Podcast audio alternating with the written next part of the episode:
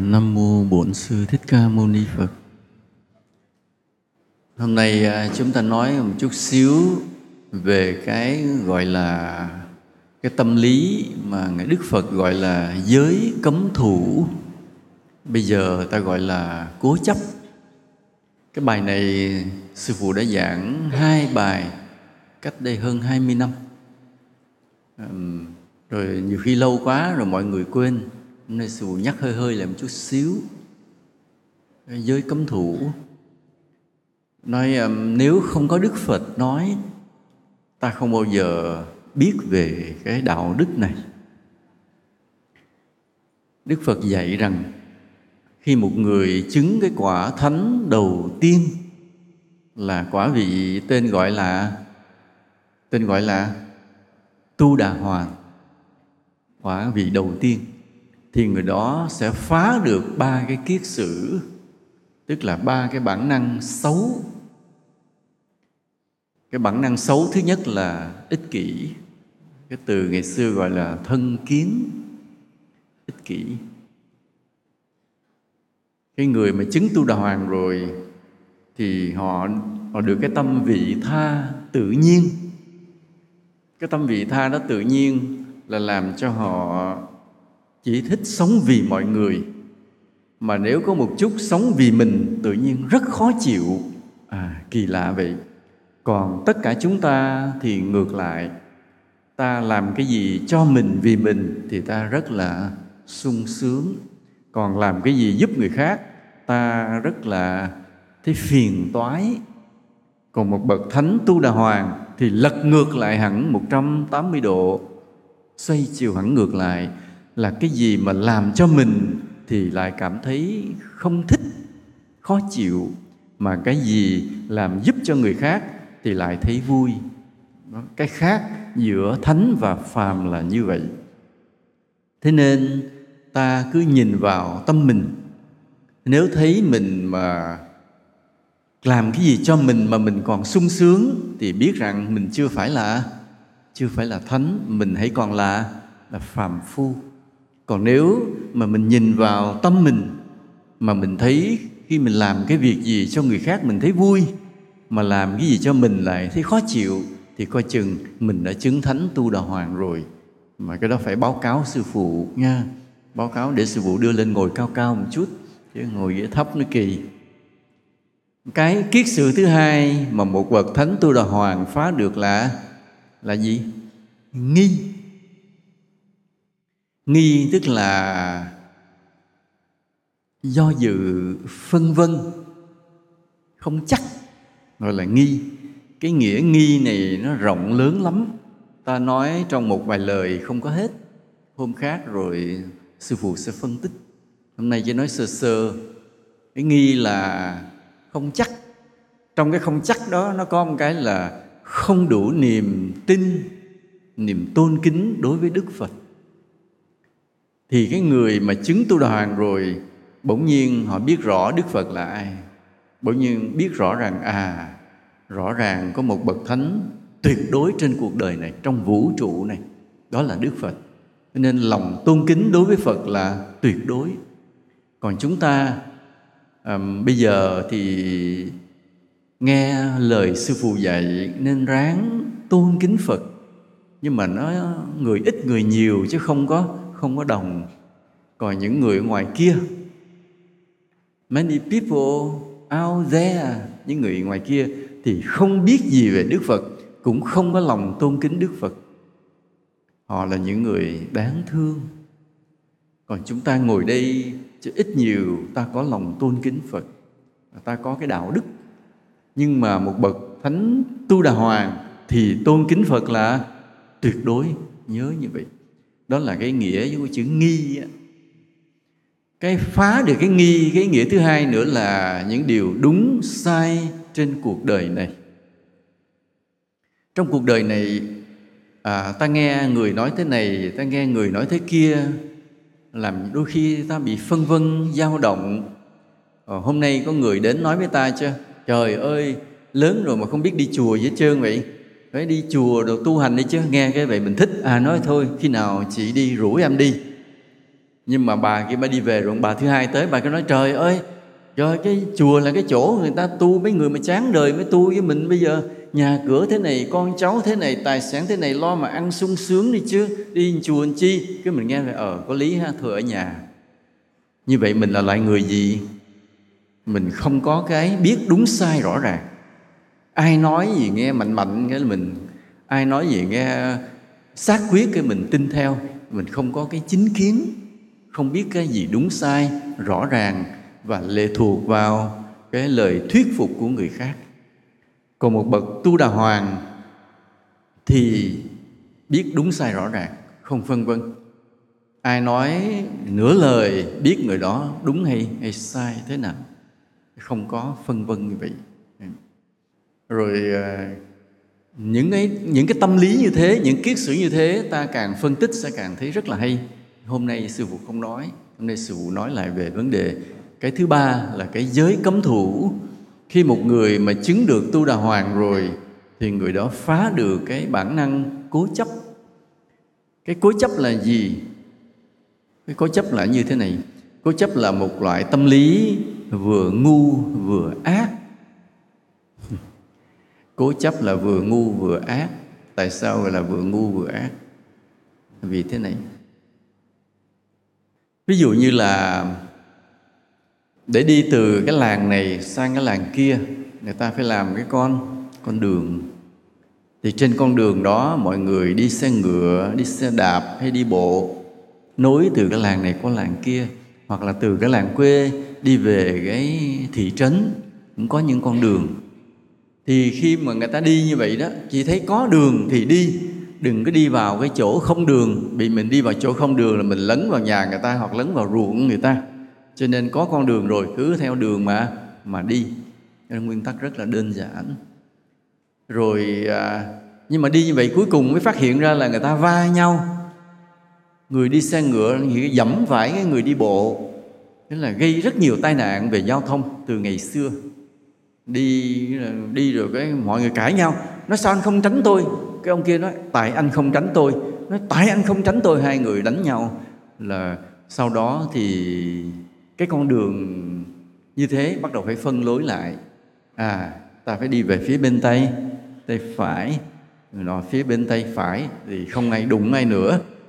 Thì từ cái con đường không có cái phân làn, bắt đầu người ta phân làn đi bên tay phải đó là cái luật từ ngày xưa bắt đầu từ từ hình thành vì cái thực tế cuộc sống đã chứng minh rằng không phải muốn làm gì mà mà làm. Mà phải làm sao? Phải có gì? Có cái gì? Quy luật có cái gì? Nguyên tắc có khuôn phép. Và từ khi có quy luật, có luật pháp, có khuôn phép như vậy thì người ta không gây tai nạn nữa. À, người ta không va nhau, không cãi cọ, không đánh nhau nữa mà cái xã hội này ổn định hơn. Đúng không ạ? À? sao ổn định. Nhờ những nguyên tắc đó, nhờ những luật pháp đó. Thì khi thấy cái hiệu quả của những nguyên tắc, những luật pháp đó, bắt đầu người ta phát sinh một tâm lý là xem cái nguyên tắc là tối thượng à vì thấy hiệu quả của nó, nên phát sinh tâm lý xem nó là tối thượng nó trên tất cả, trên tất cả. Đây bắt đầu là rơi vào cái cố chấp, vừa ngu vừa ác là cái chỗ này. Lạ như vậy. Mình nói, ủa, luật pháp tốt chứ sao không? Xin tự giới thiệu, đây là cử nhân luật.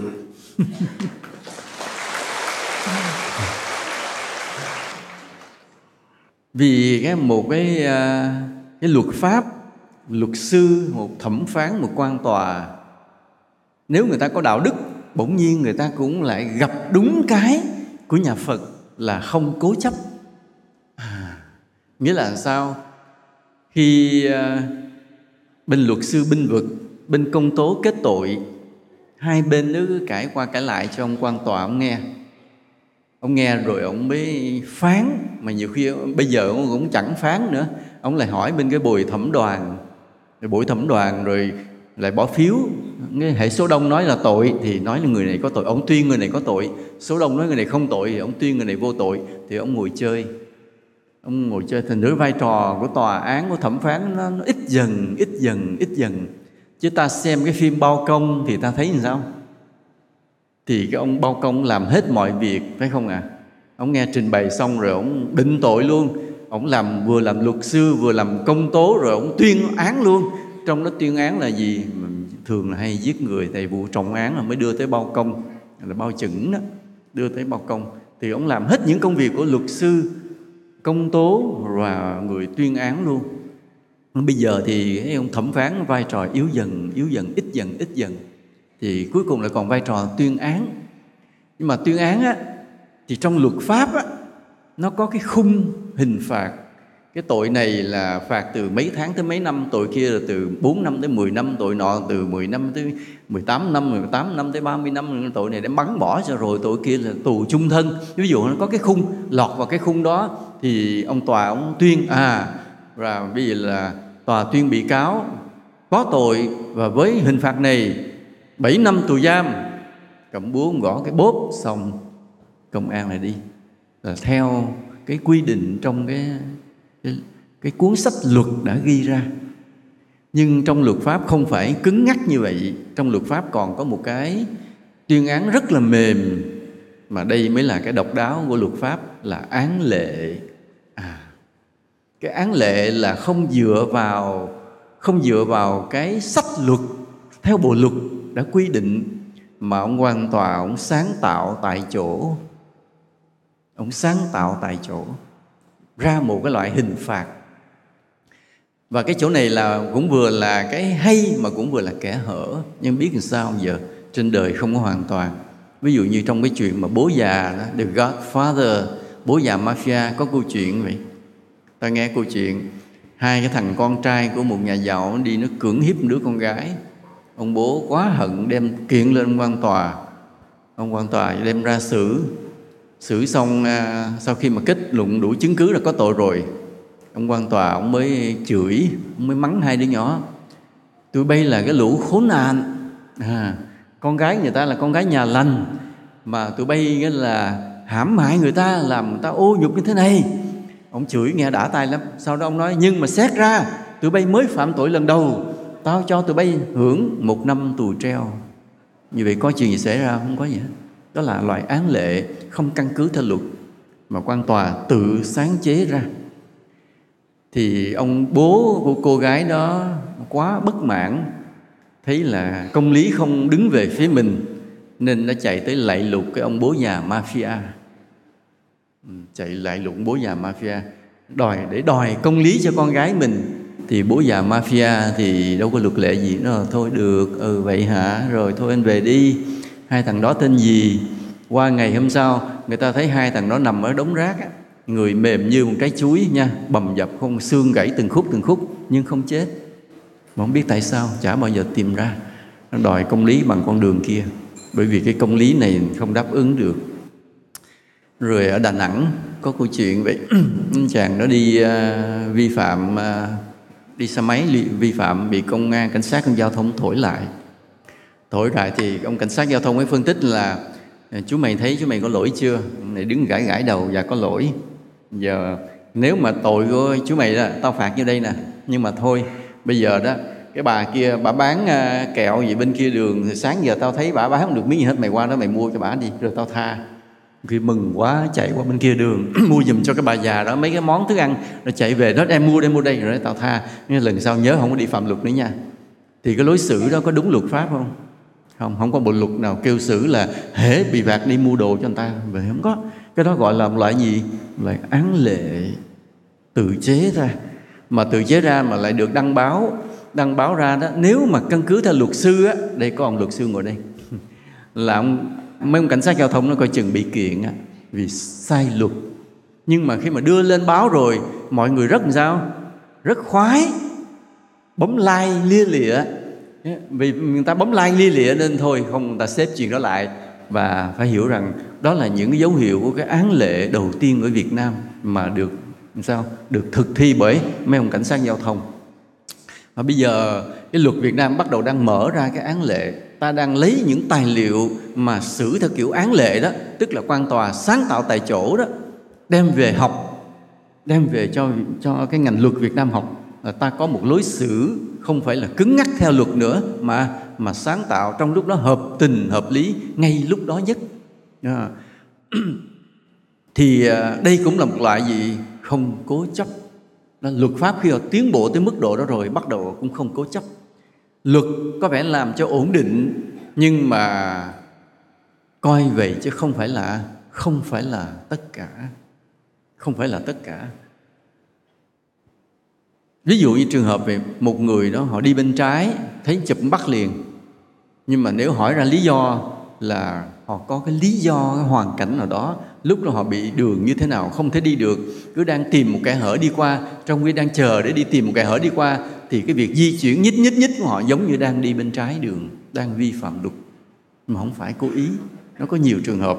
Cho nên nếu ta cứ lấy luật mà căng ra để xử, ta sẽ xử oan rất nhiều người. Nếu ta dựa vào nguyên tắc, ta sẽ làm đau khổ rất nhiều người. Thì vì sao mà mà ta phải giữ chặt nguyên tắc. Bởi vì ngu. Ngu là sao? Ngu là bởi vì ta giữ nguyên tắc nó dễ. Nguyên tắc của người nào đó đã soạn ra rồi, ta cứ làm theo. Cho nên không phải suy nghĩ nữa, không phải sáng tạo nữa. Và như vậy có ngu hay khôn? Không khôn lắm. Lý do là như vậy. Ác là làm sao? Nhiều khi ta ứng dụng cái nguyên tắc đó, ta làm khổ người khác, ta gây oan cho người khác. Bất chấp kệ mày, tao cứ làm đúng nguyên tắc. Người ta khổ kệ tôi giữ nguyên tắc cho chặt thôi. Thì cái đó có phải ác không? Làm cho người khác đau khổ, tức là ác mà giữ phần đúng về mình, tao giữ nguyên tắc. Tao không sai, mày khổ kệ. Đó chính là ác. Cho nên cái người mà cố chấp nguyên tắc ta nói người đó vừa ngu vừa vừa ác là vì vậy. Còn một người mà có đạo đức, có trí tuệ, thì cái trí của người ta nó cao hơn nguyên tắc một chút. Nó cao hơn nguyên tắc một chút. Cao hơn nguyên tắc là sao? Nó biết rằng con đường là để đi. Cái đó mới là cái chính ạ. À. rồi mà đi bên phải là phụ rồi bị phân hai làn đường đường này người xe thô sơ, đường này cái người xe cơ giới, cũng là phụ. Nên nó có cái mục đích, mục tiêu chính và có những nguyên tắc phụ. Nhớ cuộc đời này là như vậy. Nhớ lại thế này, cuộc đời này có những cái mục tiêu chính và có những nguyên tắc phụ. Nhớ dùm này ví dụ thế này người ta vô bệnh viện khám mà khi khám bệnh viện thì phải lấy lấy thẻ. Lấy thẻ thì có số thứ số thứ tự. Ai lấy bốc số trước thì đến khám trước. Ai bốc số sau thì khám sau. Um, nhưng mà lúc đó có ông bác sĩ ông ngồi ông điều hành và ông nhìn ra ông nhìn để ông chờ bệnh nhân. Thì ông ông thấy ờ, có một người nào đó không chịu đi qua cấp cứu tại cứ nghĩ rằng cái bệnh mình không phải đến nỗi cấp cứu còn đi được, và bốc nhầm cái số thứ tự, còn khoảng ba chục người nữa mới tới. Nhưng mà bằng cái kinh nghiệm nghề nghiệp, ông nhìn mặt bà đó, ông nói, bà này mới là người sắp chết, còn những người này chưa phải chết. Mà ông là người có trí tuệ, ông đứng dậy, ông bước ra, ông dẹp nguyên tắc, dẹp thẻ số thứ tự, ông kêu bà đó vô khám. Khám một cái, ông lật đật đưa qua phòng cấp cứu liền, nhờ vậy cứu được mạng bà. Ông biết với cái người cái dáng đi đó với cái ánh mắt đó, nó dại vậy là não sắp sửa tai biến đột quỵ mà chết rồi, tim nó tới rồi. Nhưng vì thấy còn đi được người nhà cũng không thấy chảy máu me gì, thì cứ nghĩ là thôi khám bệnh coi bệnh gì. Không có đem qua cấp cứu. Nhưng ông này, ông bác sĩ ông biết rồi, ông nhìn vô ông biết người mà sắp chết là cái người bà đó đó. Còn mấy chục ngàn người ngồi trước đi, coi vậy chưa? Trời đánh chưa chết. Bà đằng sau kia mới là người chết. Ông đứng dậy ông chạy ra, ông kéo bà đó vô khám liền. Khám và thử vài cái cái test chuyên môn thôi. Kêu hả miệng ra, giơ tay lên. Ông nói thấy không phản ứng, không có response. Tức là không có phản ứng một cách tích cực, ông biết rồi. Cái não đã sắp sửa rồi, máu nó chảy trong đó rồi. Lật đật ổng la lên chuyển vào cấp cứu liền. Nhờ vậy mình cứu được một mạng người. Tức là cái người có trí tuệ, có đạo đức người ta vượt lên trên nguyên tắc. Cái mục đích của thầy thuốc là cứu người. Còn nguyên tắc của bệnh viện là gì? Ai lấy thẻ số thứ tự trước thì khám trước, ai lấy thẻ số thứ tự sau thì khám sau. Thì cái nguyên tắc vậy làm cho mọi người nó ổn định, đi vào bệnh viện. À theo cái số thứ tự người ta cứ vậy, không ai chen lấn, không ai giành giật, không số đẩy. Nên cái nguyên tắc nó đã giúp cho cái xã hội này nề nếp, ổn định, nhưng đôi khi sao? Nó cũng giết người. Ví dụ như ta đặt trường hợp ngược lại, ta đặt trường hợp ngược lại là cái ông bác không có ông bác sĩ ông thấy điều đó. Ông mắc lui cui ông khám ông bận. Thì có anh nhân viên đứng bên ngoài một cô y tá điều dưỡng đứng bên ngoài. Thì người nhà mới nghi ngờ nghi ngờ là bệnh mẹ, mẹ mình nặng.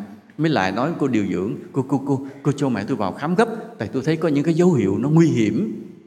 Cái cô điều dưỡng nói ngồi chờ đó lấy số thứ tự số tự mấy?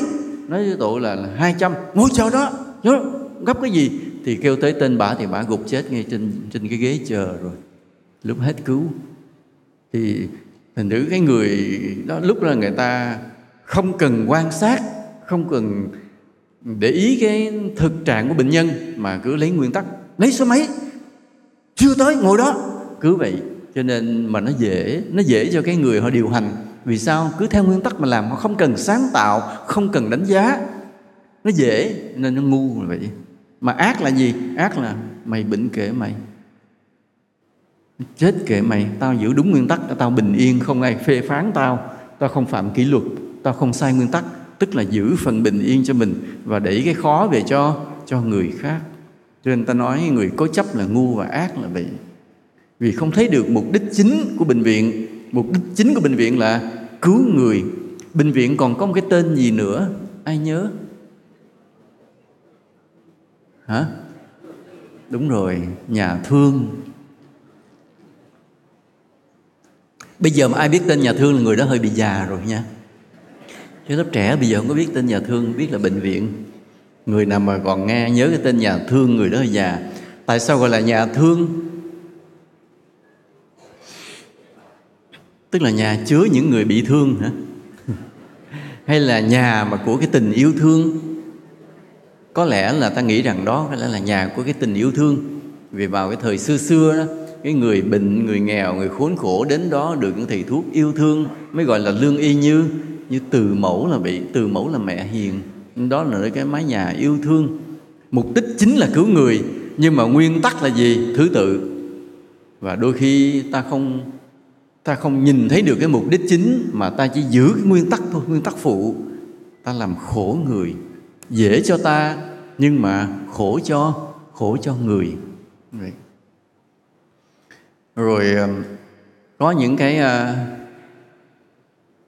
nhiều lắm nhiều lắm. Ví dụ cái gia đình làm uh, gọi là gia giáo nề nếp thì trong cái gia đình đó gọi là gia quy á, trong đó nó xuất hiện nhiều cái nguyên tắc nhiều cái nội quy ngầm ngầm mà không được ghi thành sách nhưng mà cứ truyền đời đời này sang đời sang đời kia rất là nhiều mà ai, nhất là cái vùng mà Hà Nội của ta, vùng Hà Nội, cái vùng kinh đô, rồi ven theo Hà Nội, Thái Bình, Hưng Yên, Nam Định, rồi Vĩnh Phúc rồi cái những cái vùng ven Bắc Ninh trong gia đình ta có rất nhiều cái nguyên tắc, cái gia quy, đúng không ạ à? ai là người Hà Nội chắc biết điều đó nhỉ là những cái nguyên tắc đó đôi khi nó dễ thương và đôi khi cũng rất là rất là khắc khe, rất là khắc khe. Vì thầy không phải là sống ở ngoài Bắc cho nên thầy không biết hết, nhưng thầy đọc qua những tác phẩm, đôi khi nghe kể lại. Tuy nhiên là sau mấy mươi năm trong cái chế độ xã hội chủ nghĩa thì ta có nhiều cái cải cách, nhiều cái thay đổi thoáng hơn. Đồng thời là người dân của nhiều các tỉnh xa cũng về Hà Nội ở, nên có cái sự pha trộn về cái văn hóa nên những cái nguyên tắc nề nếp lễ giáo ngày xưa cũng bị loãng bớt nhẹ đi. Vì tuy nhiên là những cái nguyên tắc đó tạo thành một cái văn hóa của dân tộc có những điều rất dễ thương mà có những điều rất là khắc khe. Thì có nhớ có có, có hai cái điều vậy.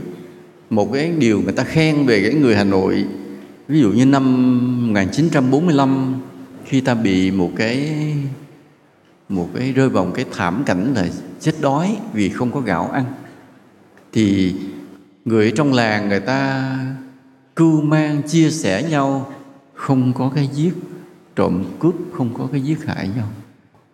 Chết cùng nằm đó từ từ chết hết, cả làng chết hết. Và trên đường phố Hà Nội có những người mặc đồ rất là đẹp đi, nhưng đói quá, ngồi bên lề đường, ngồi đó từ từ rồi gục chết bên lề đường, mà vẫn ăn mặc đàng hoàng vẫn giữ cái giữ cái tư cách của mình rất là lạ. À, đó cũng là một cái loại nguyên tắc, một quy tắc trở thành cái nề nếp cái văn hóa sống mà tạo nên một cái giá trị của con người Việt Nam. Đây là điều không lý giải được. Cả thế giới đến bây giờ vẫn không lý giải tại sao người Việt Nam kỳ cục như vậy. Đói mà không chịu đi ăn cướp. Chứ thế giới này hệ đói thì phải đi ăn ăn cướp. Chỉ có người Việt Nam đói không đi ăn cướp, không biết tại sao hay là lý do là cướp đâu cũng không có, mình không biết. Nhưng mà có một điều là không ai giành ai cả. Đó là một cái. Còn một cái nữa là nó có quy luật. Một cái nhà đó cưới dâu về. Cưới dâu về mình, cái thằng con trai nó mê quá. À, nó nói nếu không, bố mẹ mà không cưới cô ấy, con đi tu, không có lấy vợ nữa. Mà bố mẹ mà nghe nói con hâm đi tu sợ lắm. Phải có con cháu nối giỏi nên phải chiều thôi, cưới cưới nhờ đến thầy bói. Thầy bói phán, hai cái tuổi này không hợp, lấy nhau về là là coi chừng gia đình thế này thế kia. Đại khái sợ quá, nó bây giờ phải làm sao? Nó thì bây giờ thế này là đừng cho đi cửa trước, rước vô phải đi cửa sau. À đi vô. Rồi phải gì đó, bước qua một cái cái gì? Đây có ai biết rồi nhỉ? Có ai bị đi cửa sau mà bước qua cái cái lò than gì đó? Có có ai bị chưa nhỉ?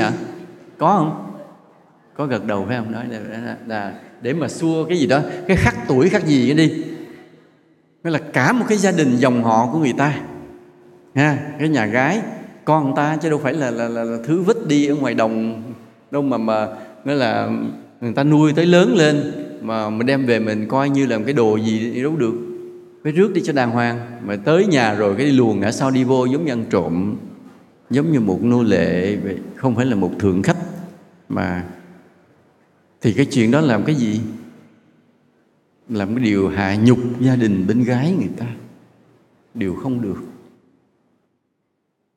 Bây giờ thầy hỏi mọi người, cái mục đích chính ta sống trên cuộc đời này là làm gì? Từ cái mục đích chính này ta mới có những nguyên tắc phụ, phải không ạ? À?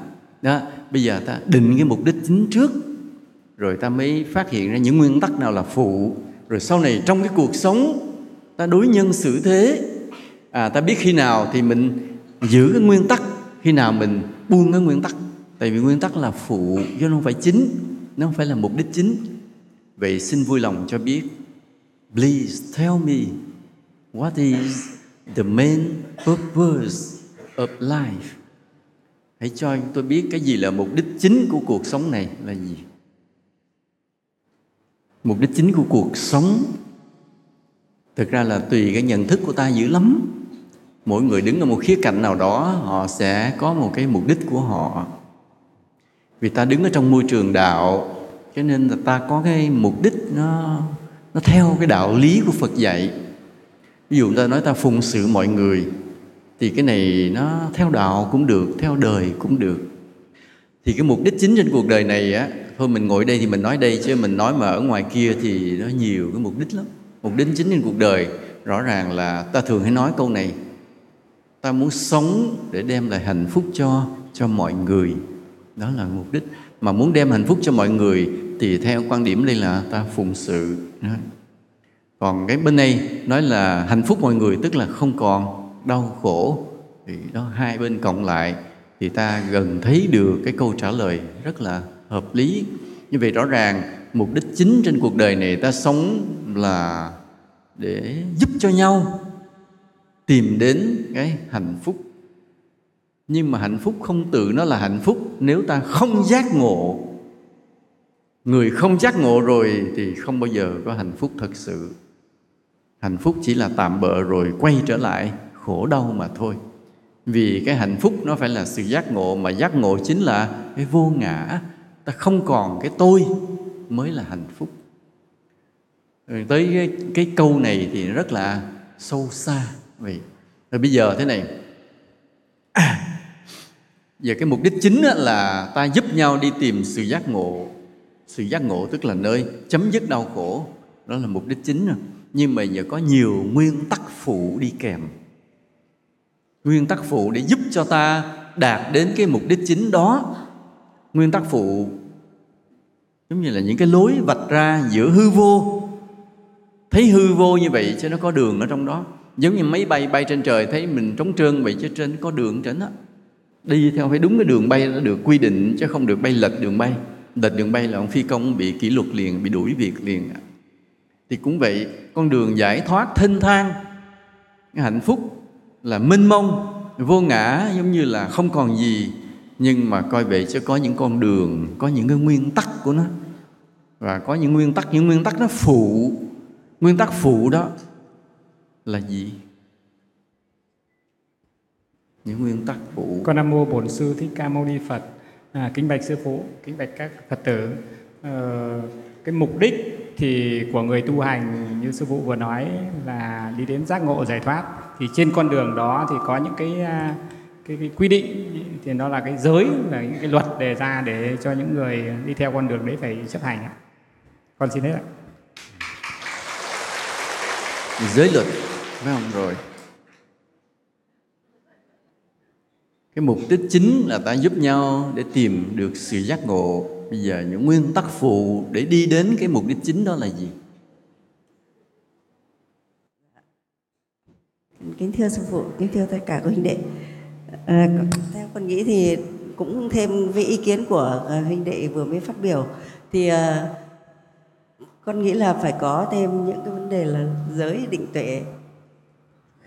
Đúng tam vô lậu học. Nha.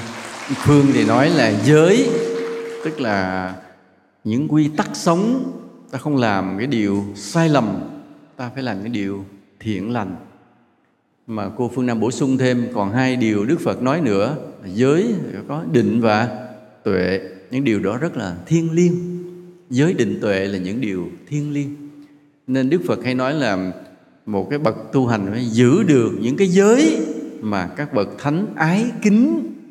Các bậc thánh còn phải yêu kính những cái giới luật như vậy. Nên đầu tiên nói về cái giới là điều nói rất là hay.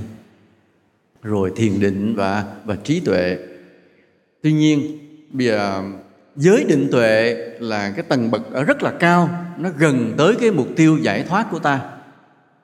Thế còn thấp hơn cái giới định tuệ là cái gì? Còn nguyên tắc thấp hơn nữa, lại phụ hơn một lần nữa. Thấp hơn nữa. Ta nói ví dụ thế này, ví dụ bây giờ muốn tu thì phải làm sao? Muốn đạt được giới định tuệ, muốn tu được giới định tuệ thì ta phải làm gì? Phải đi chùa, đơn giản vô cùng. Đi chùa làm gì? Được gặp ông thầy trong đó và được học hỏi. Rồi đó.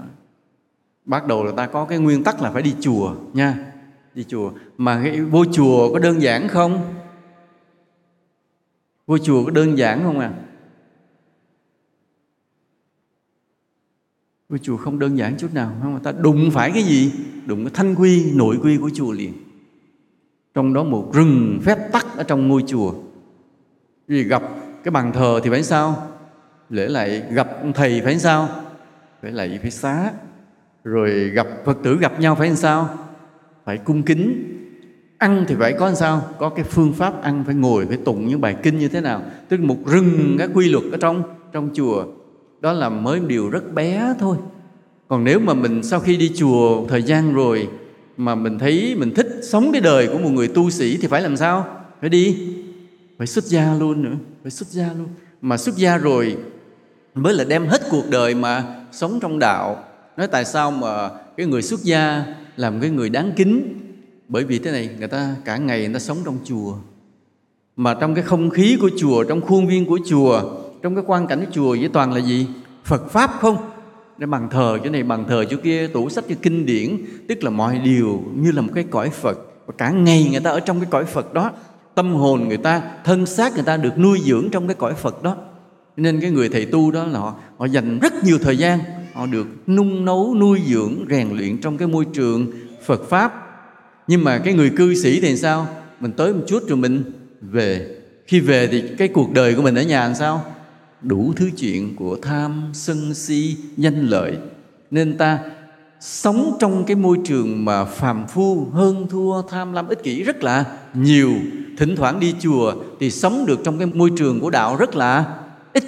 Nên vì vậy, nhiều khi là một người mà ta xuất gia rồi, người ta sống một năm trong chùa thì nó bằng cái người phật tử mình mà đi tới đi lui vậy là được mấy năm. Thì một năm của người tu bằng mấy năm của người cư sĩ mấy năm? Mấy năm? Đó. Nhiều khi bằng cả cả trăm năm của người cư sĩ. Đó là lý do mà lại có một cái luật, nguyên tắc là cái người cư sĩ dù là lớn tuổi có nào, gặp một người tu sĩ vẫn phải phải có cái sự kính trọng là vì vậy, vì người ta đã dành hết cuộc đời như vậy. Đó là nguyên tắc, đúng không à nguyên tắc. Nhưng mà nguyên tắc đó làm sao? Có tuyệt đối đúng không? Có không? Không. Chết là như vậy. Vì nó vẫn chỉ là nguyên tắc phụ. Chứ nó không phải là cái mục đích chính. Cái mục đích chính là gì? Ta giúp nhau giác ngộ. Và trong cái mục đích giúp nhau giác ngộ đó, ta có nhiều việc phải làm. Và có một việc đi chùa, rồi trong chùa phân ra cư sĩ, tu sĩ. Và khi ta phân tích ra, ta thấy đúng rồi, hợp lý rồi người cư sĩ phải cung kính người. Xuất gia, đúng không ạ? À? nãy giờ thầy nói đúng không ạ? À?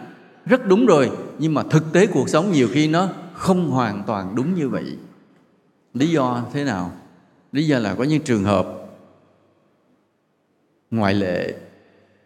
Ngoại lệ, ví dụ như sao? Ví dụ ông thầy đó ông ở trong chùa thật. Chung quanh ông là phật thật. Kinh sách bàn thờ nhang khói thật nhưng mà tâm hồn ổng thì hư hỏng. Lén lút làm những chuyện đồi bại. Thì cả năm, quanh năm suốt tháng ông sống trong cái cõi Phật đó. Nhưng mà tâm ổng chả có chút nào Phật pháp cả. Và lợi dụng Phật pháp để kiếm sống. Cứ lợi dụng người ta có cái niềm tin đối với chùa, với Phật, với ông thầy, rồi làm những cái phép này lễ kia mà cúng lấy tiền một cái lễ cúng như vậy ra một cái giá mấy triệu mấy triệu gì có à? rồi đôi khi là để tăng thêm cái cái doanh thu nhiều khi lại còn gì nữa là hù phật tử. Hù sao?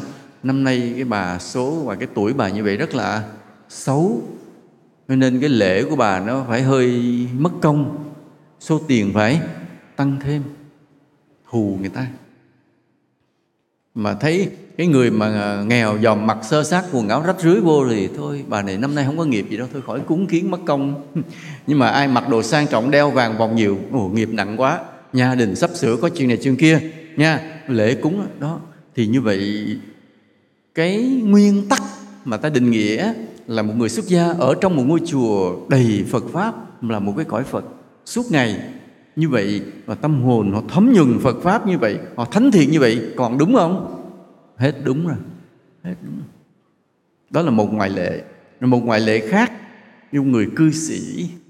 Họ sống ngoài đời á. Không phải làm ăn vẫn phải buôn bán. Nhưng mà chiều tối về nhà lễ Phật ngồi thiền nghiêm túc. Và trong cái việc làm ăn buôn bán cũng có tính toán lãi lỗ nhưng mà cứ tìm cách giúp người, giúp đời và phụng sự mọi người. Thì họ ở trong cuộc đời, nhưng mà toàn là thực thi phật pháp. Đem phật pháp vào trong cuộc sống mà của thế gian đầy tham sân. Thấy người khổ thì giúp, thấy người nghèo thì thương cái người nào chưa biết đạo thì khuyên lơn cho người ta biết đạo. Cho nên bây giờ thay vì phải đến chùa mới thấy phật pháp, thì cái con người này hiện thân cái Phật pháp ở nơi cái cuộc đời xô bồ bên ngoài. Và khi ngồi thiền sao? Ngồi bữa nào là tâm vào định bữa đó.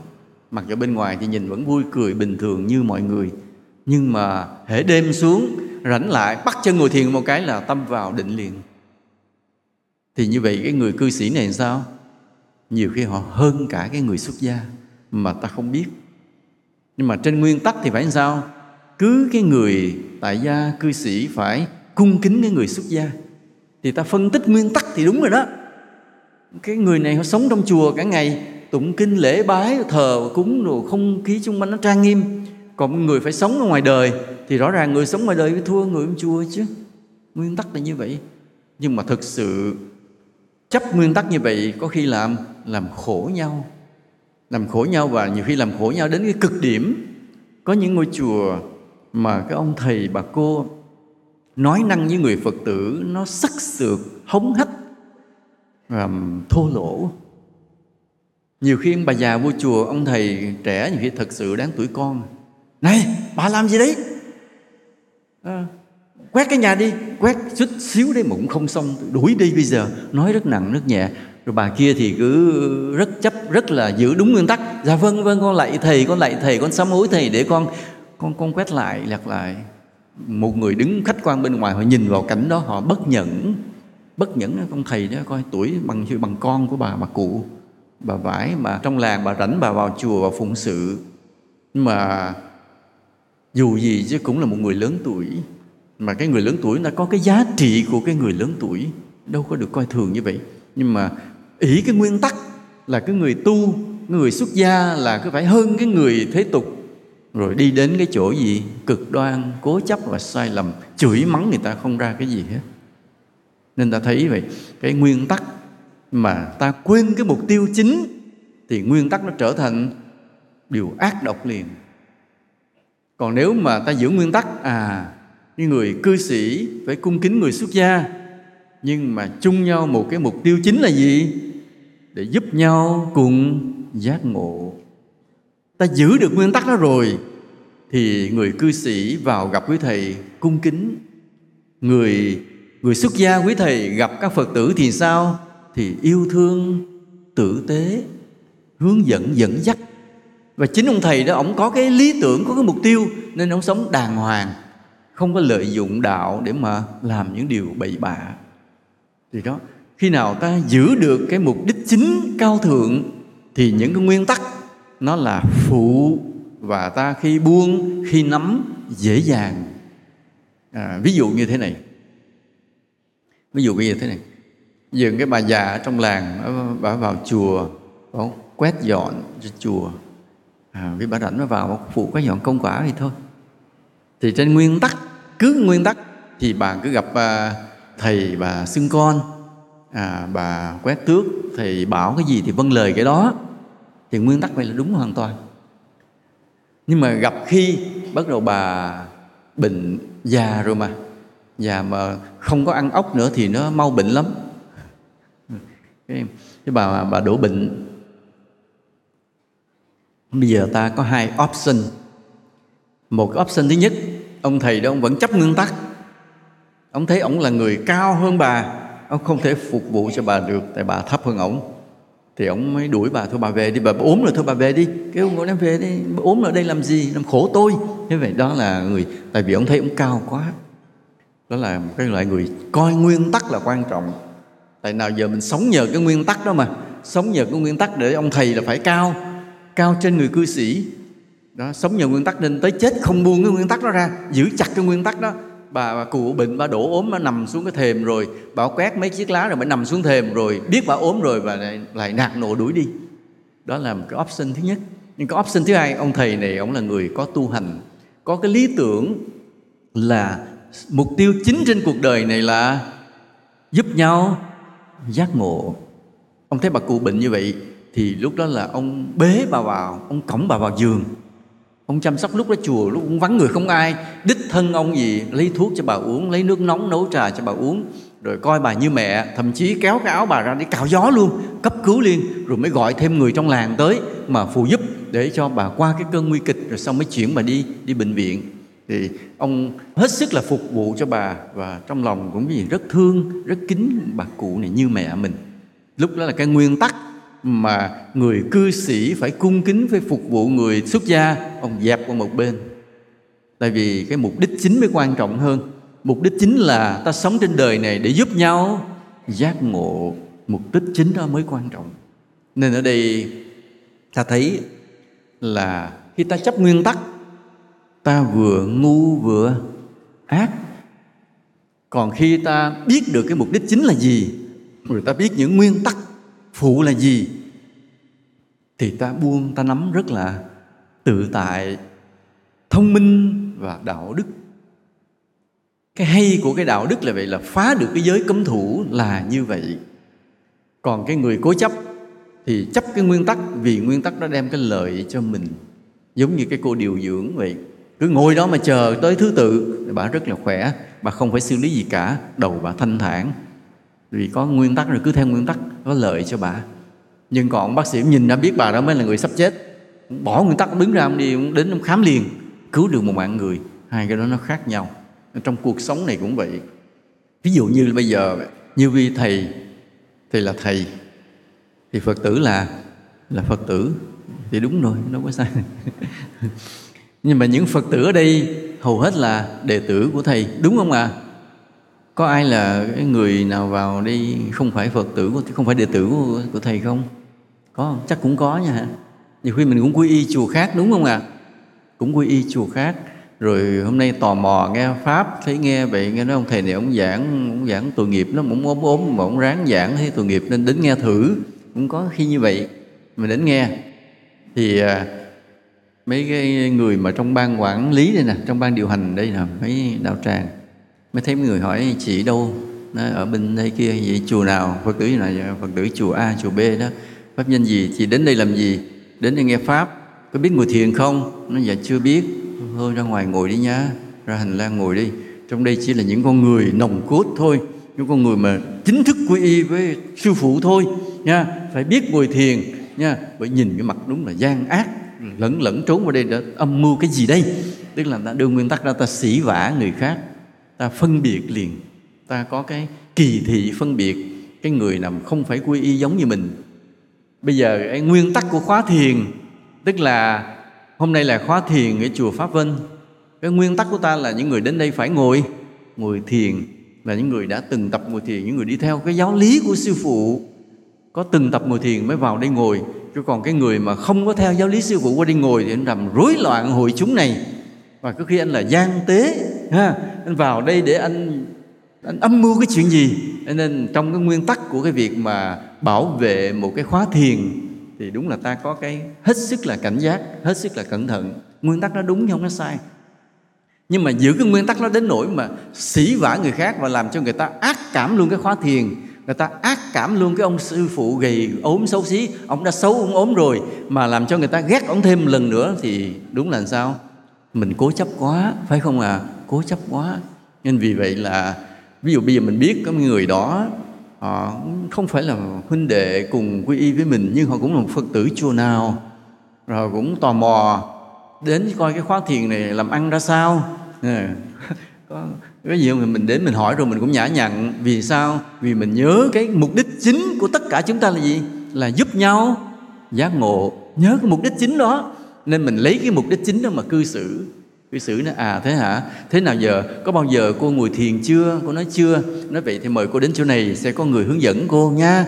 Cô ngồi, nếu khó một lát nữa là cái thầy chúng tôi ra giảng thì mời cô ngồi chỗ này nghe nha. Tức mình nói những điều tử tế mà vẫn không phá, không làm rối cái hội chúng, cái khóa thiền của mình. Bởi vì sao? Bởi vì mình giữ được cái mục đích chính là giúp nhau giác ngộ.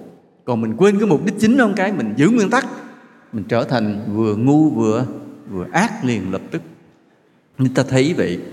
Vì ta đến một cái hội chúng, một cái ngôi chùa nào mà con người ta sống nói năng nhã nhặn, lễ độ, tử tế, thật lòng. Thầy vừa nói chữ thật lòng nha, chứ người giả lòng là không đúng à.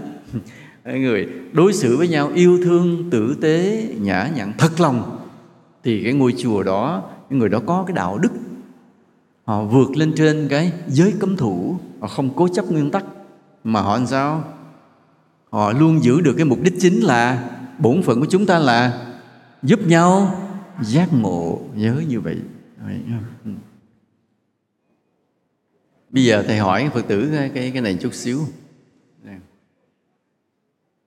Trên con đường vắng tại cái giao lộ ngã tư lúc đó không có xe chạy chỉ có một mình ta chạy tới cái đó, cái đèn đỏ bật lên.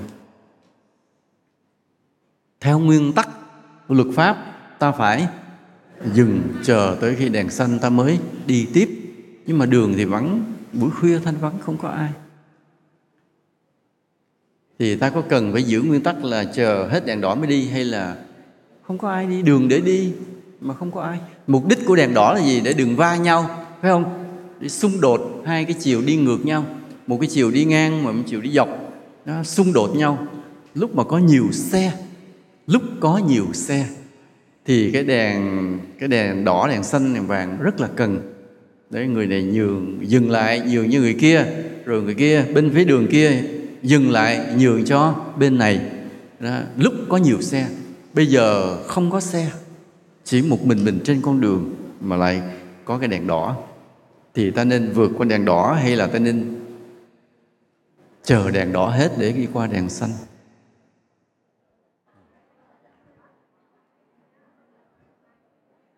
Dạ ờ, con kính thưa sư phụ à, nên dừng lại rồi đèn xanh mới vượt ạ. Lý do lý do thì sao con chấp nguyên tắc quá vậy? Đường là để đèn là để cho đừng va nhau mà lúc đó không có ai để va thì mắc gì phải dừng. Đấy. Dạ, con thưa sư phụ là sẽ nguy hiểm ạ. Buổi tối mình không lường trước được điều gì mình cứ chấp hành luật à, cho nó an toàn rồi, cho rồi, mình thôi, và rồi, cho mọi người. cảm ơn con. Dạ. Rồi ai?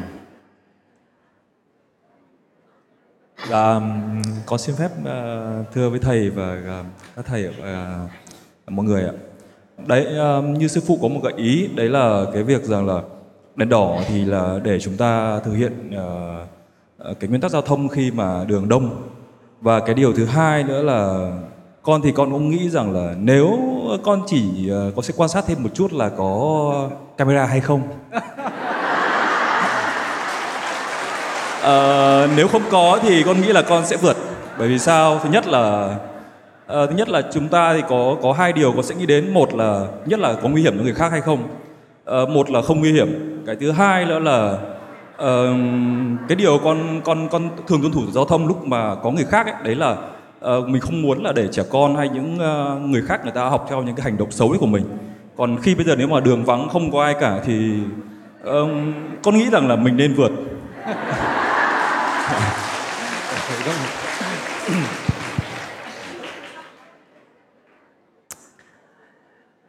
Thực ra thì uh, sư phụ có câu trả lời rất thú vị. À, có câu trả lời về trường hợp này rất thú vị. Nhưng sư phụ xin phép sống để bụng chết đem đi. để cho mọi người suy nghĩ nha, về nhà tự mình giải cái bài toán này nha. Về nhà tự mình giải cái bài toán này. Hay là bắt sư phụ mổ bụng nói ra. Bây giờ thôi để sư phụ nói ra luôn thế này nha. Trên um, mục đích là đường là để đi, đúng không ạ? Sau đó ta có những nguyên tắc luật pháp để đi mà đừng va nhau, đúng không ạ? À, và trong các nguyên tắc đó có nguyên tắc đèn, tuân thủ đèn. À, mà trong trường hợp này khả năng va không có, dù có đèn đỏ nhưng khả năng va là hoàn toàn không, tuyệt đối không. Thì ta có cần giữ nguyên tắc là phải chờ đèn hay không? Đấy cái câu này như vậy. Thì thầy có hai đáp án, vượt và không vượt. Và ưu tiên cho không vượt đèn trước. Vì cũng không có chuyện gì phải vội. Không có chuyện gì phải vội. Mà cái ta không vượt đèn á, ta cứ ngồi chờ đèn cho nó hết đỏ ta đi. Ta đi cũng không va. Thì lúc đó cái điều kiện mà sư phụ đưa ra bài toán này là tuyệt đối trên đường không có ai. Chỉ có một mình ta và một vài bóng ma lượn lờ tuyệt đối không có ai. Nên là cái khả năng va không có, nhưng mà ta vẫn chờ đèn.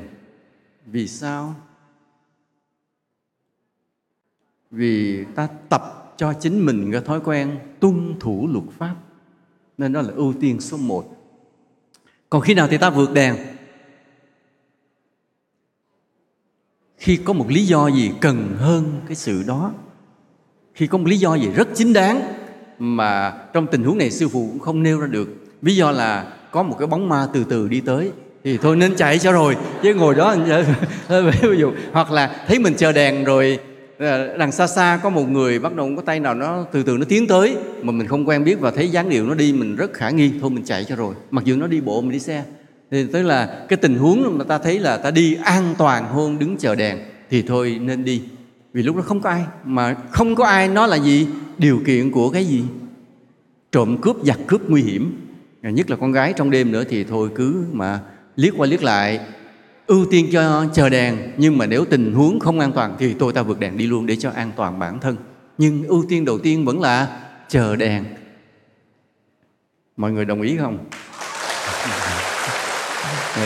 Đó. Tình huống như vậy. Ừ và bây giờ thầy cho một cái tình huống khác, mọi người trả lời dùm.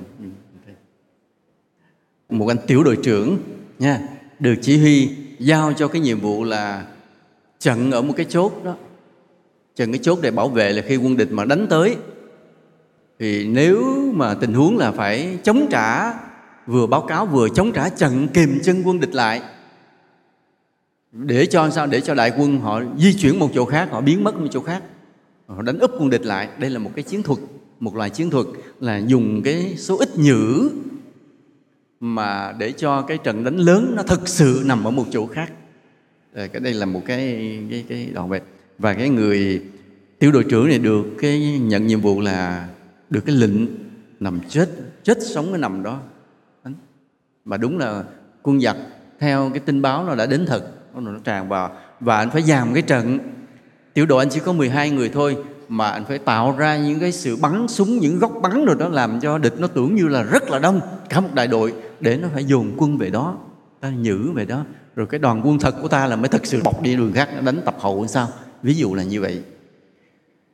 Thì có 12 người, ôm bao nhiêu ổ súng nó không biết nữa. Nhưng mà bây giờ giặc nó đông quá, cầm cự không lại nếu cầm cự lá chết sạch thì bây giờ là ta cần phải rút lui để bảo vệ mạng sống của anh em. Tại vì trong quân đội nó còn có một cái là bảo toàn lực lượng mà. Chết cũng không cần thiết. Bảo toàn lực lượng vẫn là một cái rất là quý, con người vẫn là cái vốn quý. Khi cần thì phải hy sinh. Nhưng mà nếu bảo toàn lực lượng được thì phải bảo toàn lực lượng. Mà nhất là trong một tiểu đội, người ta sống với nhau, người ta thương nhau lắm. Thương còn hơn ruột thịt, thương là hơn huynh đệ tu hành. Tại huynh đệ tu hành mình chỉ nói cái miệng thôi chứ mình chưa từng vào sinh ra tử với nhau. Chưa từng lúc đói khát mà chia nhau từng cái bi đông nước, từng cái miếng cơm vắt. Còn người ta đi trong cái cảnh khổ đó rồi, cái tình thương người ta rất là nặng. Nên không ai muốn ai chết cả, mà ông tiểu đội trưởng giữ cái sinh mạng của 12 người, càng lại không muốn cho đồng đội mình chết. Mà giặc nó bao vây nó rác quá. Mà khi mà được cái lệnh là giữ cái chốt đó, quyết liệt giữ cái chốt đó, ông chỉ huy ông cũng không nói hết ý ổng, tại ông giữ bí mật. Ông không nói thật, cái ý là ông chấp nhận thổi bay mất hết đại đội để cho ông tập kích phía sau. Ông không nói hết cái ý đó. Thì ông tiểu đội trưởng, ông không biết cái ý là phải quyết liệt đánh để cái đại đoàn đánh ở phía sau. Và ông thấy là trong cái thế này là cầm cự thêm chút nữa chết sạch. Vì giặc đông quá. Bây giờ cái câu hỏi, rút hay không rút? Rút lui hay không rút lui? Rút để bảo toàn lực lượng hay là cứ nằm đó đánh để rồi phải chết? Câu trả lời. Nguyên tắc là gì? Quân lệnh như như sơn. Nếu bất tuân thượng lệnh là người ta có thể bắn về chiến trường đó. Về cái nguyên tắc, tại vì cái kỷ luật quân đội khiếp lắm. Cái nguyên tắc mà cái tuân thủ cái lệnh của cấp trên là khủng khiếp. Nguyên tắc là nguyên tắc thép. Không đơn giản tí nào. Nhưng mà cái mục đích chính của quân đội là gì? Mục đích chính của quân đội là gì? Chiến thắng kẻ thù, bảo vệ tổ quốc. Đó là mục đích chính. Và dưới đó có những nguyên tắc phụ. Trong số những nguyên tắc phụ đó có một nguyên tắc là phải tuân lệnh, thượng cấp. Mà tuân lệnh nhiều khi phải chấp nhận là mất mạng mình hy sinh luôn.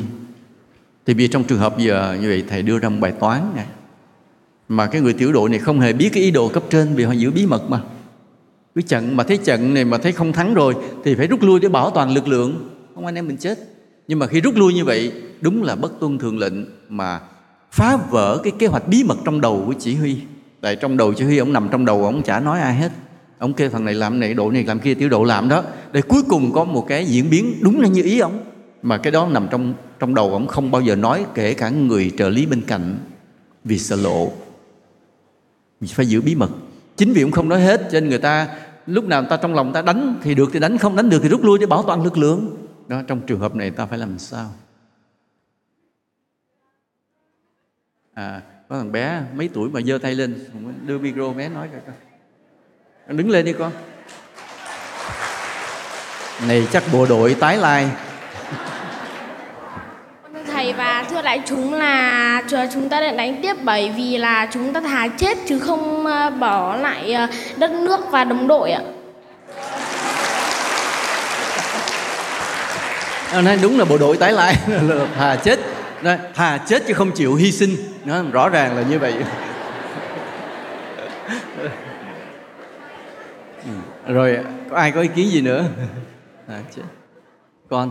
Ờ, con kính bạch sư phụ và kính thưa toàn thể đại chúng. Theo con thì uh, con sẽ đưa ra hai trường hợp. Trường hợp thứ nhất là con sẽ um, xem cái người chỉ huy có đủ đạo đức và trí tuệ để đưa ra những phương án đúng đắn cho tất cả uh, những cái um, uh, cấp dưới của mình hay không thì nếu như người chỉ huy đấy có đủ hai cái yếu tố đó thì uh, con sẽ quyết là sẽ tuân lệnh theo chỉ huy. Còn trường thứ hai là nếu như chỉ huy không không phải là người đạo đức và trí tuệ thì con sẽ nghĩ ra phương án dự phòng khác cho để bảo toàn lực lượng uh, của những người cấp dưới mà con đang uh, hướng dẫn ạ. Con con con không có đi lính được nha con nha con không đi lính được tại quan điểm nó không phải của quân đội hôm nay á, ta nói cái bài về cái cái sai lầm của giới cấm thủ ta nói về cái sự vĩ đại của Đức Phật khi Đức Phật phân tích về cái gốc đạo đức này mà trên cả thế giới chưa bao giờ có một người nào nói ra được. Chỉ có Đức Phật mới nhìn thấy cái gốc này, về cái đạo đức này, là đừng có cố chấp. Đó, vì ta còn cái mục đích chính nó cao hơn những nguyên tắc. Mặc dù những nguyên tắc đó giúp cho cái xã hội này ổn định nhưng mà nguyên tắc vẫn là phụ còn có mục đích cao cả hơn. À như vậy bây giờ sau nãy ta nói rất nhiều vấn đề về y tế luật lệ giao thông đủ thứ. Bây giờ ta đưa ra một cái bài toán cực kỳ khó đó là bài toán quân đội. Tại vì trong quân đội cái nguyên tắc là sao? Nhiều khi nó cao hơn mục đích chính. Cái khiếp đảm như vậy nó, nó bằng với mục đích chính. À trong quân đội là vấn đề khiếp như vậy. Người ta mới nói là kỷ luật là sức mạnh của quân đội. Khi ba bước vào quân đội rồi nó không có cái bàn bạc hơn thua ngồi không có cái dân chủ không có dân trong quân đội không có dân chủ. Không có ngồi bằng bàn với nhau rồi ai bỏ phiếu. Vì vì đánh không bỏ phiếu ra thế nhiều người không đồng ý đánh. Thôi thôi rút quân về chịu thua cho rồi. Trong quân đội không có chuyện đó trong quân đội từ trên xuống dưới là thống nhất một ý chí mà thôi. Cho nên cái người bước vào quân đội rồi, anh lệ thuộc vào ý chí của người lãnh đạo cao nhất là tổng tư lệnh quân đội mà nhiều khi mình chả bao giờ được gặp. Cả cái vận mệnh dân tộc này nằm trong tay của ông đó đó. Ông là ông bàn với ai thì mình không biết, nhưng ông ra lệnh rồi thì có chết tới giọt máu cuối cùng vẫn phải phải đánh chứ không được lui. Nên cái bài toán này rất là khó. Bé kia nó mới làm lính được đó đó, đó. Lúc mà chỉ huy mà nghĩa là ra lệnh rồi thì biết rằng cả cái tiểu đội mình 12 người sẽ hy sinh. Phải nhìn mặt nhau nha nắm tay nhau lần cuối rồi bắn cho tới viên đạn cuối cùng rồi rút dao ra đánh tiếp. Rồi tới chừng nào nó chụp được mình nó bắn nó cắt cổ thôi nằm nó chết vì quê hương. Đó mới là cái bởi vì sao? Vì trong quân đội cái kỷ luật cái sự vâng lời, cái cái nguyên tắc nó cao bằng với cái lý tưởng mà gì? Bảo vệ tổ quốc này. Nó bằng luôn, chứ nó không có phải là phụ.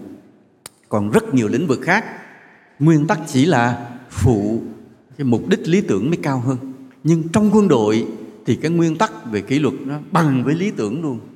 Nghĩa là anh tuân thủ mệnh lệnh, tức là anh bảo vệ tổ quốc, hai cái đó bằng nhau. Khiếp như vậy còn ở lĩnh vực khác thì có thể là cái cái nguyên tắc nó thấp hơn một chút. Nên khi bài toán này rất là khó mà thằng bé đó mới giải được. Cho con đi vô bộ đội liền đi liền. Đi vô. đâu mất rồi? À con à, giờ mặt lì lì cũng ớn thiệt. Nhớ ngoan nha con. Đây là những cái bài toán khó. Khi hôm nay ta học cái bài này mà tại sao mà nhiều khi ta ca ngợi những người chiến sĩ. Ta ca ngợi những người chiến sĩ. Bởi vì họ dám đem cái mạng sống của mình, cái mạng sống mà ai cũng yêu quý. Có người nào cũng yêu mạng sống, mà cái người chiến sĩ dám xách cái mạng sống mình ra đùa với đùa với với trận mạc. Đùa với trận mạc. Nên ta ca ngợi cái người chiến sĩ là như vậy. Mà dám đem cái mạng sống mình ra. Hy sinh cho tổ quốc và trong cái trường hợp này cái nguyên tắc về cái nguyên tắc và lý tưởng ngang nhau rất là khó như vậy nha. Vừa rồi ở trong miền Nam ở khóa thiền từ Tân sư phụ giảng cái bài hộ pháp bài số 1 khái niệm. Thì có nói về công đức của những người bảo vệ tổ quốc. Thì có tâm sự rằng hồi còn bé thầy đã tin nhân quả. Hồi khi thì còn rất bé lớp 6, lớp 7 là thầy bắt đầu tin nhân quả. Và cái niềm tin đó nó phát triển dần cho tới khi thầy lớn và khi thầy tin nhân quả rồi thì nhìn ai thầy cũng đánh giá nhân quả người đó. Người đó tại sao được thế này, người kia tại sao bị như thế kia? Thầy tự thầy suy đoán từ từ bé. Và trong đó thầy cho rằng cái người lính là người ít phước nhất. Ừ. trong khi những người làm cái cái nghề khác có thể tạo ra phước. Ví dụ như bác sĩ chữa bệnh, thầy giáo dạy học, kỹ sư xây đường rồi những người tạo ra phước. Còn chiến sĩ cứ bắn, người ta đùng đùng đùng vậy, chắc ông không có phước gì.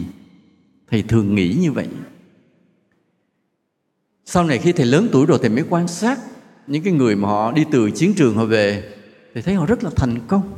Nhiều người trường xích nào đó còn đa phần thì thấy họ đều có thành công trong cuộc sống. Và thầy thấy rõ ràng họ có phước. Họ thấy có phước và khi đến gần nói chuyện họ thì mới tìm hiểu qua cái phước ở đâu ra. Mà cứ cầm súng bắn đùng đùng hay mà cái phước ở đâu ra. Thì những cái người đó thường là họ có cái, trong lòng họ có cái lý tưởng yêu nước và hy sinh bảo vệ tổ quốc rất là lớn. Thì nói là đây, cái tâm này chính là cái tâm họ tạo phước và lần lần thì mới hiểu ra nhân quả thì mới thấy là thế này. Thì mới có một cái ví dụ. Ví dụ mình có một triệu đồng, đang bỏ một túi, thì chỉ có mình mình biết trong túi mình có một triệu đồng chứ à, ngoài không ai biết đâu. Cái mình gặp người nghèo quen quen, thấy nó có vẻ khổ khổ, đói đói mình móc ra một trăm ngàn mình cho nó. Đứa thứ nhất, phải không? Vừa cho được đứa thứ nhất, đứa thứ hai tới liền nên thấy liền sao nó cũng than khổ. Thế là mình móc tờ thứ hai trăm nghìn, thứ hai mình cho nó. Là trong túi mình còn nhiêu? 800 thế đứa thứ ba bắt đầu thầy chạy tới. Mình còn đứng đó được nữa không? Thôi, đâm đầu mình chạy luôn. Chứ đứng đó nó rủ nhau hết sạch hết một triệu của mình. Và như vậy mình giúp được ai? Giúp được hai đứa, đúng không ạ? Cho mỗi đứa một trăm nghìn, còn lại tám trăm nghìn. Là một ngày mình làm phước được hai người. Còn cái người chiến sĩ họ cứ cầm chặt tay súng à. cần thì phải bắn. Chuông reo là bắn cần thì bắn. Nhưng mà cái họ cầm chặt tay súng cái canh như vậy đó, cả đất nước này đi lên. Học sinh mới đến trường học, sinh viên mới nghiên cứu bài vở trong thư viện. Người mẹ mới đi chợ, bố mới đi làm. Nông dân ngoài ra ngoài ruộng mà cuốc đất. Tức là cả cái xã hội này tồn tại từng bước phát triển, từng bước xây dựng lên cho giàu mạnh được bằng với thế giới. Chỉ bởi vì có mấy ông cầm súng canh thế này. Cho nên ông chỉ cầm súng canh thôi. Cả một cái đất nước đứng lên. Vậy ông có phước không? Cực kỳ có phước. Ông giúp cả quê hương này, chứ không phải như mình có được một triệu, mình mới giúp có hai người thôi, rồi sau đó mình trốn mất, đứng đó nó xin hết tiền của mình. Khác, ông có bắn súng. Nói ví dụ như mấy ông cảnh sát công an cũng vậy. Mấy ông cảnh sát công an cũng vậy hiện nay ta đọc báo, ta thấy à nó mới giết nữ sinh giao gà. Bên này là giết người đột nhập vào phòng trọ bên kia nó vừa mới cướp ngân hàng. Ta đọc báo như vậy, ta thấy tội phạm rồi rồi công an phải truy bắt. Tính ra một tháng vừa rồi, báo đăng được tất cả là bốn vụ án. Bốn vụ án. Khiếp chưa? Khiếp không? Có khiếp gì đâu. 90 triệu con người, bốn vụ án một tháng có gì đâu nhiều mà tại sao ít như vậy? Tại bởi vì có công cảnh sát ông công an. Cả tháng qua ông chưa bắt được cái vụ nào. Nhưng ông cứ ngồi đó. Ông cứ ngồi đó, ông cứ làm việc và ông đi tuần tra. Thì có rất nhiều người muốn phạm tội mà không dám phạm tội.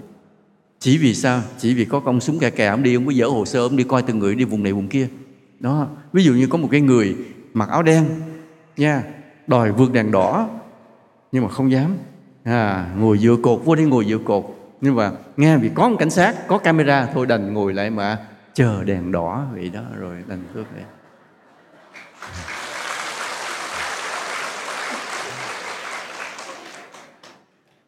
Nên trong cái đạo đức mà của một bậc tu đà hoàng khi họ chứng được tu đà hoàng rồi họ phá được cái giới cấm thủ là không phải họ phá bỏ nguyên tắc luật lệ của quốc gia mà họ biết khi nào thì phải giữ nguyên tắc và khi nào phải vượt khỏi nguyên tắc. Đó, cái trí tuệ và đạo đức của một bậc tư đồ hoàng là chỗ đó. Còn ta không phải là một bậc thánh, hoặc là ta là người nổi loạn, ta phá vỡ luật pháp hết, không bất chấp hết, hoặc giữ nguyên tắc khư khư để cho người khác khổ. Ai khổ thì khổ, ta cứ giữ nguyên tắc. Cả hai cái cực đoan, một là không có luật pháp, không nguyên tắc. Hai, giữ chặt nguyên tắc. Quy định luật pháp, cả hai đều sai. Còn một bậc tu đà hoàng là họ biết khi, giữ khi, buông. Cái đạo đức đó, cái trí tuệ đó phải một bậc thánh mới đạt được. Chứ chúng ta chưa đạt được. Nhưng hôm nay ta học bài này thì ta bắt chước các bậc thánh. Mỗi khi đụng chuyện gì cần phải xử lý, ta bình tĩnh, coi coi mình vừa phá vỡ nguyên tắc đúng đắn hay là mình chấp nguyên tắc, sai lầm, phải cẩn thận điều đó. Nên đừng có mở miệng mà cứ nguyên tắc, nhưng cũng đừng mở miệng mà phá bỏ nguyên tắc. Thank you for listening.